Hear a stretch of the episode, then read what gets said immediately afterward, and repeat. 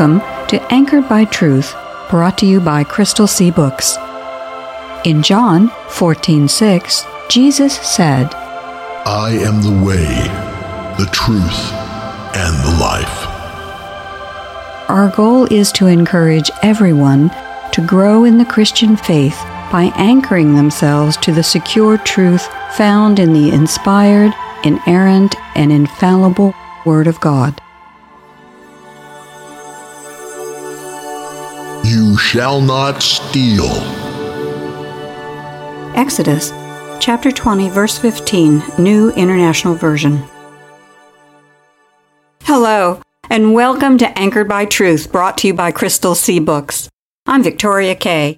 We're glad you're able to join us for another episode of Anchored by Truth as we continue our series on the Ten Commandments. Just about everyone in our culture has heard about the Ten Commandments, if for no other reason, the famous movie by that name. Yet few people today understand the commandments are more than just a list of 10 do's and don'ts. The Ten Commandments were an essential part of God's way of establishing a new chapter in the national identity of the people from which God was going to produce the Messiah. With us today in the studio, we have R.D. Fierro. R.D. is an author and the founder of Crystal Sea Books. Today, we're going to discuss the Eighth Commandment, which we heard in our opening scripture. R.D.? Like many of the commandments, it seems like it shouldn't really have been necessary for God to tell His people not to steal. But I guess it was necessary, wasn't it? Well, I know it was necessary because God did it, and God never does anything that's not necessary. I think the Eighth Commandment was necessary for a number of reasons, but let's clarify something up front. As we have mentioned in a couple of our episodes now in this series on the Ten Commandments, the Ten Commandments were not new in the sense that God had never made it plain that these ethical requirements were not requirements that applied to man. In other words, God had made it plain that it was wrong to steal before God gave Moses the Ten Commandments. Theft, like the majority of other sins, had been prohibited right from the beginning of man's existence. You know, sadly, theft was a part of the very first sin that is recorded in the Bible when Adam and Eve stole fruit from a tree that did not belong to them. God had given Adam and Eve permission to eat from the fruit of just about every tree in the Garden of Eden, but God reserved one tree for Himself. The fruit of the tree of the knowledge of good and evil belonged to God and only to God. So when Adam and Eve ate from the fruit of that tree, part of what they were doing, obviously, was taking something that did not belong to them. That's theft. And as we're going to talk about today, theft comes in a lot more forms than people usually think about. You know, the sad fact is that the Eighth Commandment was certainly necessary because man had demonstrated a propensity to steal things that didn't belong to him right from the beginning. So God was not giving Moses a new requirement when He said, "Do not steal." God was simply restating an obligation that had existed from the beginning of man's own existence.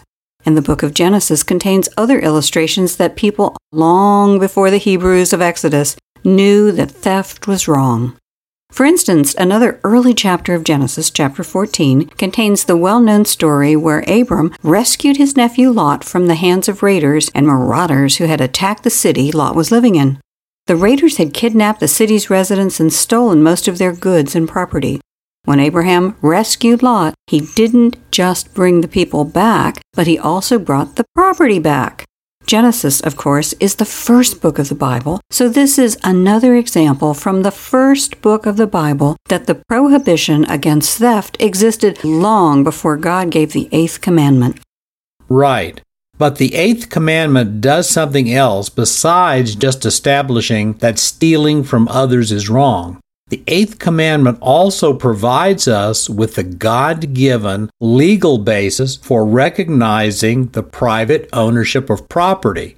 Now, the private ownership of property is accepted in our culture, but it has been denied by various political and economic philosophies and schemes down through history. Down through history, there have been various supposedly utopian philosophies that basically disparaged the right of private property ownership.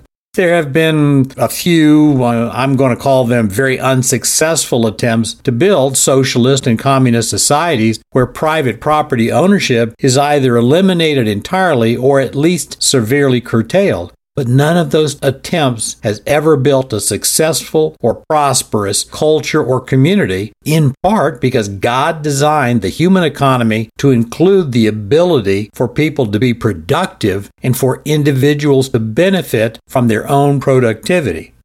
The Eighth Commandment was God's ratification in the basic legal code of the nation he was establishing that private ownership of property is an essential part of human society and economy. This does not mean that the Bible does not recognize that some level of common property ownership is sensible. One of the things God commanded the Israelites to do after giving them the Ten Commandments was the instructions for building the wilderness tabernacle, which was owned by the nation, not by an individual. But just because the Bible recognizes that public ownership of some property and facilities is beneficial, the Bible does not endorse the notion that governments may steal from their citizens under the claims of public welfare. So, one of the first points we should note about the Eighth Commandment is that it is not just concerned with someone stealing their neighbor's garden tools or shoplifting from the department store. The Eighth Commandment is concerned with a wide variety of human behavior, including that of individuals, groups, and governments.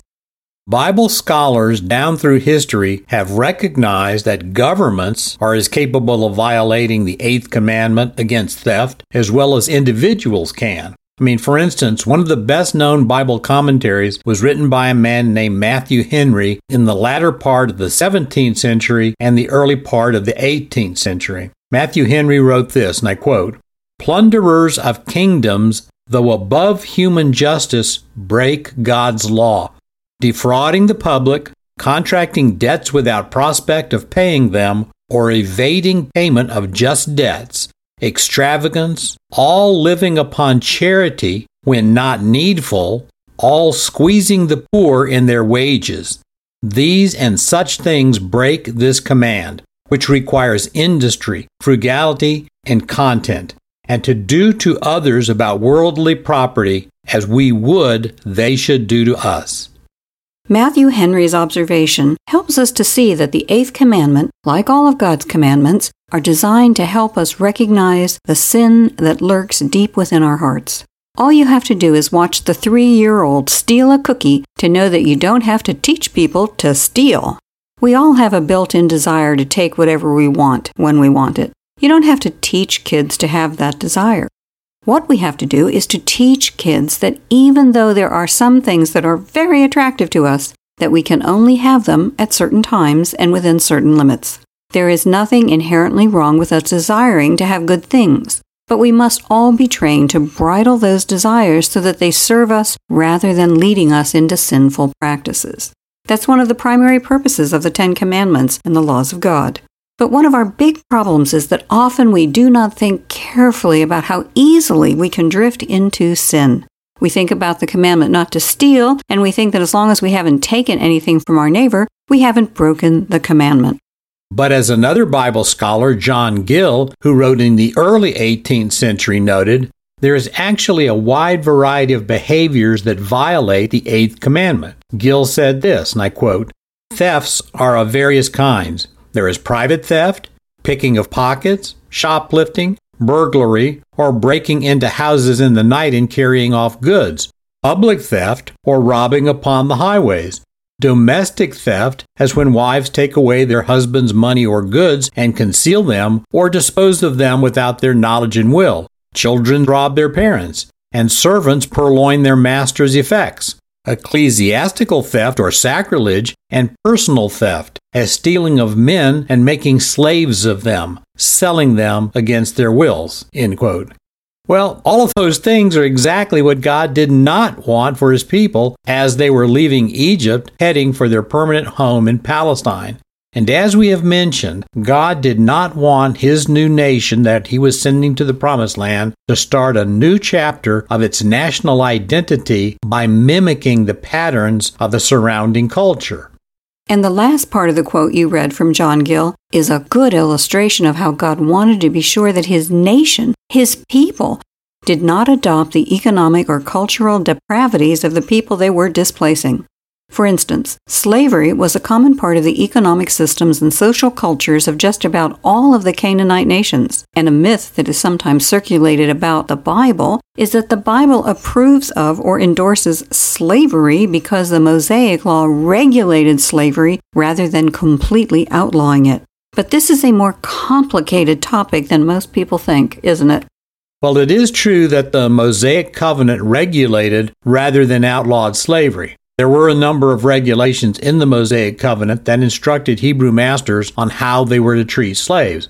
But we need to understand that the kind of servitude that was in view in the Mosaic Covenant was not the kind that we think about today when we hear the word slave.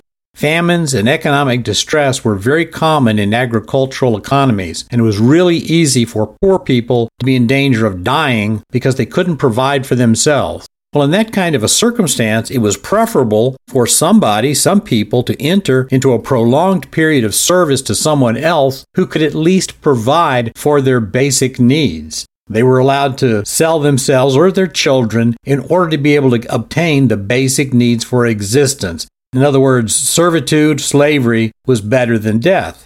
But one of the things about the Mosaic Covenant which distinguished the Hebrew nation from those around it, the Israelites were never permitted to treat another Hebrew as a slave. Leviticus chapter 25 makes it very clear that they were to help their neighbors who got into economic distress. They were not allowed to force them into unwanted servitude. Well, that in and of itself was a radical departure from all of the other cultures of the ancient world where there were few, if any, restrictions on the mistreatment of the poor. In most cultures of that time, the rich and the powerful regularly mistreated the poor in all kinds of ways. But as Gill noted, the kind of action that we tend to think of when we hear the word slave, that of forcing another person to serve someone against their will and without compensation, that is a clear violation of the Eighth Commandment. So it would be fair to say that the Bible does prohibit slavery in the way that the term is typically used in our day and age. All of this points to the need for us to be at least somewhat familiar with the historical, cultural, and social context of the Bible's text, doesn't it? Yes. One of the things that is often not recognized about the Ten Commandments is that they are not just 10 separate directives about 10 different things. There is a common thread that binds all of the Ten Commandments together. Which is? Which is what we might call the term dignity. Let's think about this for just a second. The first 3 commandments all concern themselves with the dignity of God. Now that's entirely appropriate because God existed before he ever made any part of the created order that we see around us. Now the next 2 commandments concern themselves with preserving God's dignity as God's dignity begins to manifest itself within the created order. The 4th commandment, to honor the Sabbath, refers us back to God's period of creative activity. The 5th commandment, to honor our father and mother, refers us back to God's partial delegation of the oversight of his created order to the creature, the only creature that he created in his own image, which was man. Now, God conveyed a portion of his authority over creation to Adam and Eve in what is often referred to as the dominion mandate. Genesis chapter 1, verses 27 through 30 say, quote, "So God created mankind in his own image. In the image of God he created them. Male and female he created them. God blessed them and said to them, 'Be fruitful and increase in number. Fill the earth and subdue it. Rule over the fish in the sea and the birds in the sky and every living creature that moves on the ground.' Then God said, 'I give you every seed-bearing plant on the face of the whole earth and every tree that has fruit with seed in it. They will be yours for food, and to all the beasts of the earth and all the birds in the sky and all the creatures that move along the ground.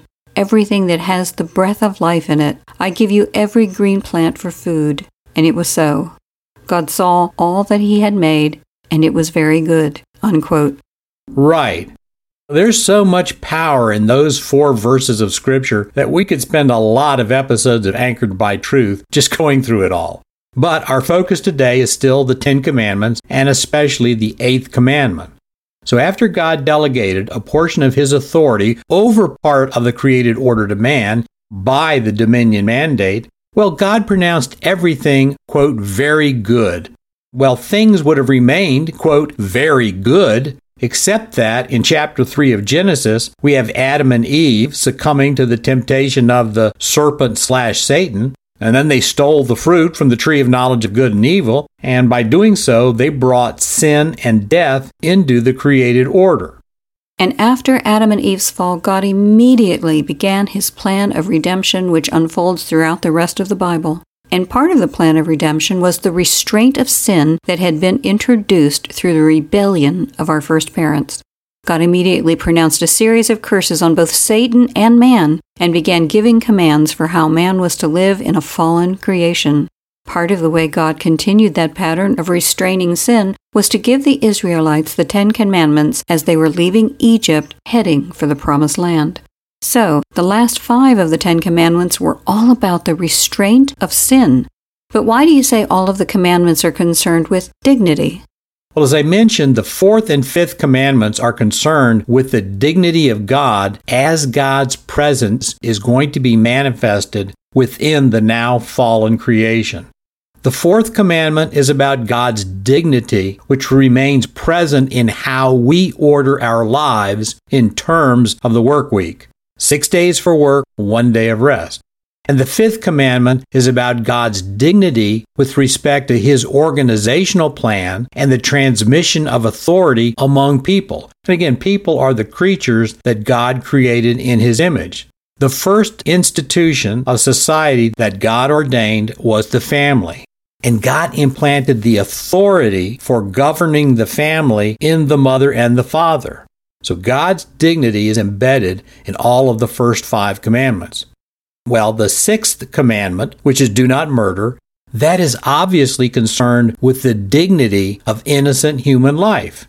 All human beings are image bearers of the Almighty God, and so all people possess the dignity that is inherent from bearing God's image. And the 6th commandment tells us that we are to not disdain the inherent dignity by willingly taking the life of someone who has done nothing to deserve that. Further, we are to protect God's image bearers by protecting life.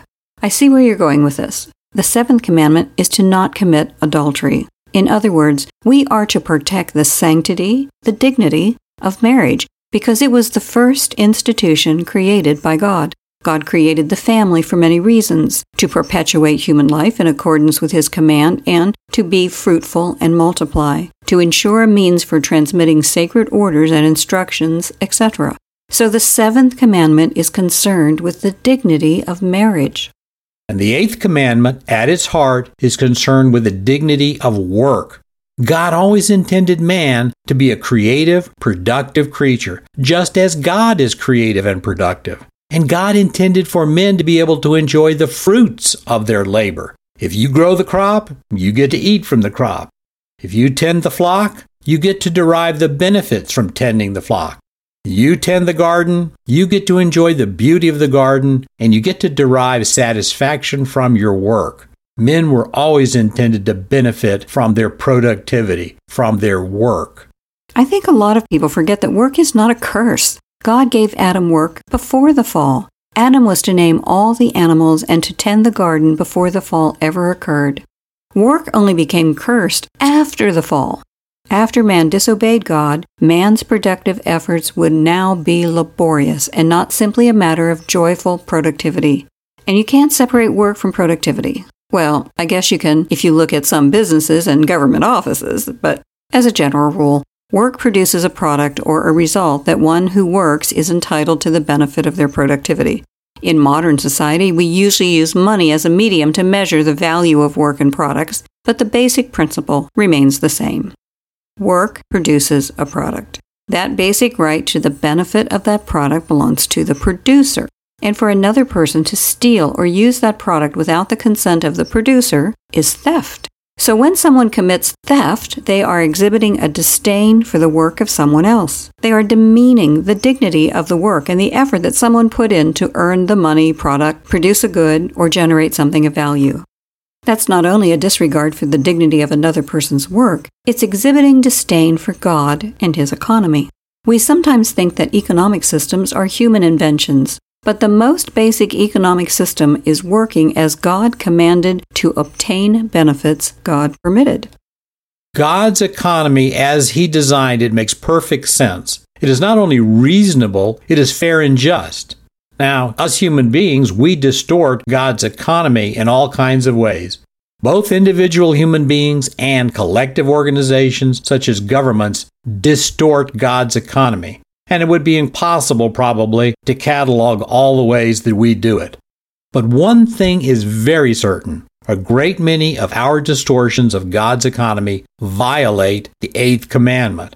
You know, we always think the Eighth Commandment just kind of means, well, you shouldn't steal your neighbor's bike or ball. But the Eighth Commandment also means that a corrupt government shouldn't take money that's earned by one person and distribute it to another person who refuses to work or contribute. And that's a really important point. Now, we're not talking here about cases where people can't work or are unable to provide for themselves. Just as the Bible is clear that theft is wrong, it is equally clear that we have a duty to provide for the poor and less fortunate. Verses from the Old Testament, such as Leviticus 25:35, make this duty mandatory, and verses from the New Testament reiterate this command.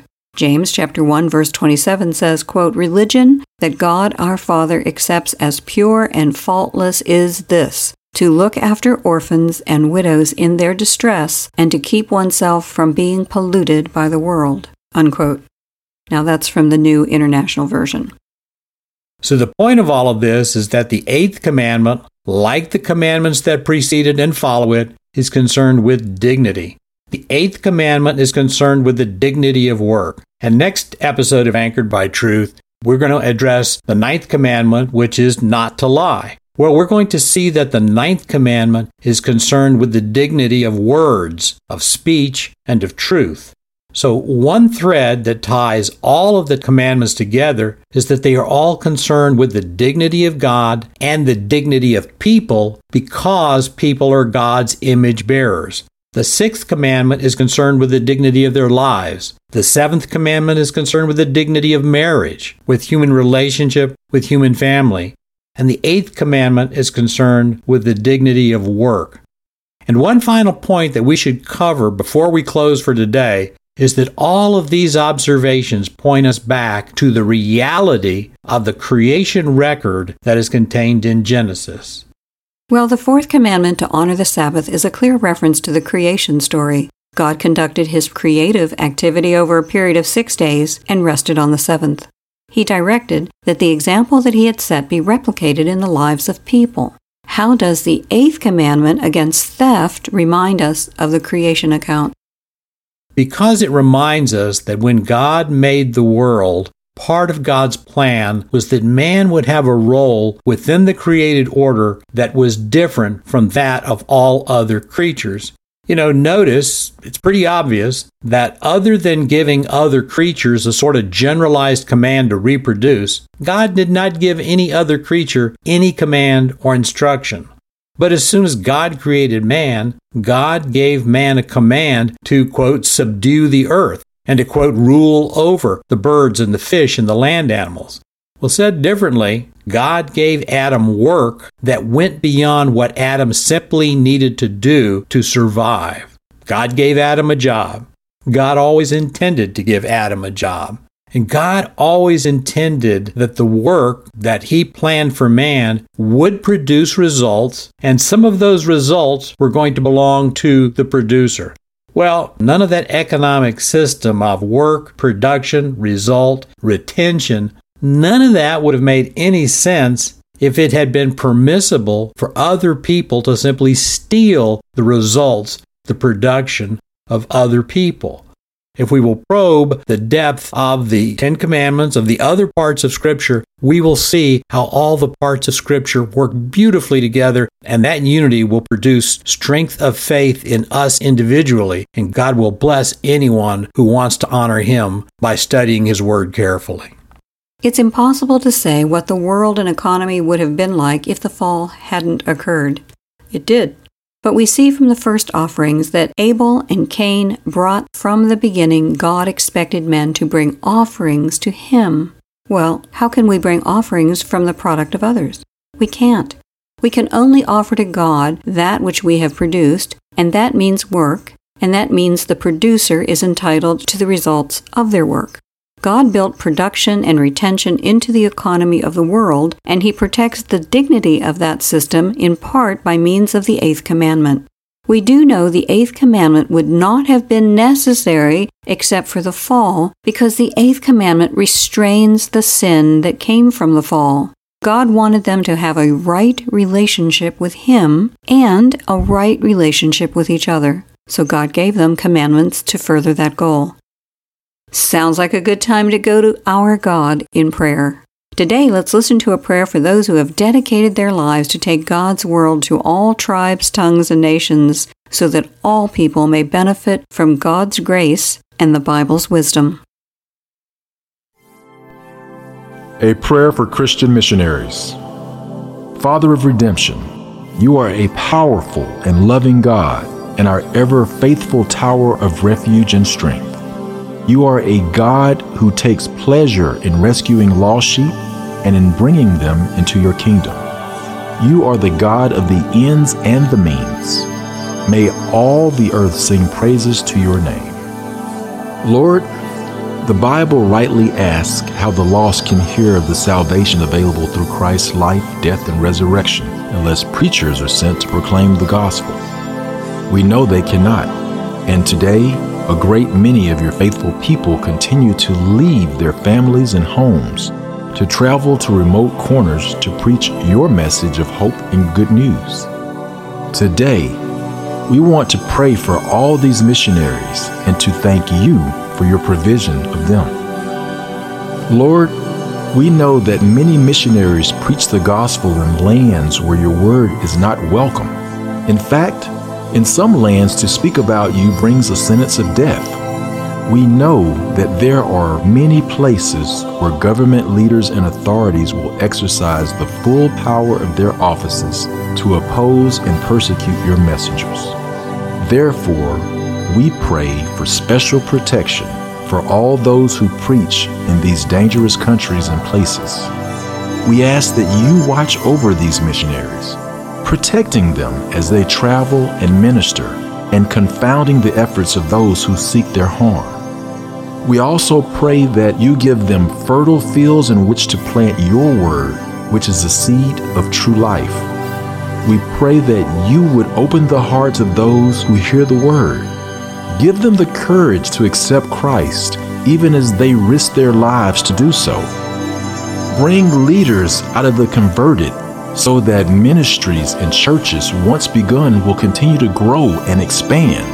Provide the resources the missionaries and churches need to sustain themselves, whether it be Bibles, educational literature, money, or resources for daily living.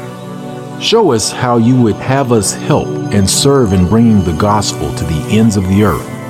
While not all are called to go or preach, we know that there is a way that all of us can contribute.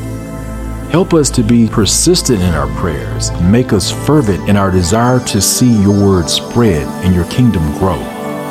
Christ commanded that His word be spread until He returns again. So in His holy name we pray for His kingdom and His messengers. Amen.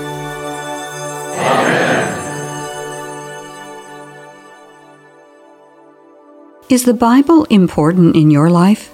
Supporting Anchored by Truth with a contribution is an easy way to put your faith into action. The opportunity to help is available at crystalseabooks.com. How wonderful would it be for Jesus to commend us because we made His word a priority in our lives and giving. We are grateful for your support and partnership. We hope you'll be with us next time, and we hope you'll take some time to encourage friends to tune in also, or to listen to the podcast version of this show. If you'd like to hear more, try out crystalseabooks.com, where we're not perfect, but our boss is. And for those of you who need that website one more time, That's crystalseabooks.com. Crystal, C-R-Y-S-T-A-L, C-S-E-A, and books, B-O-O-K-S.com. Thank you for your support.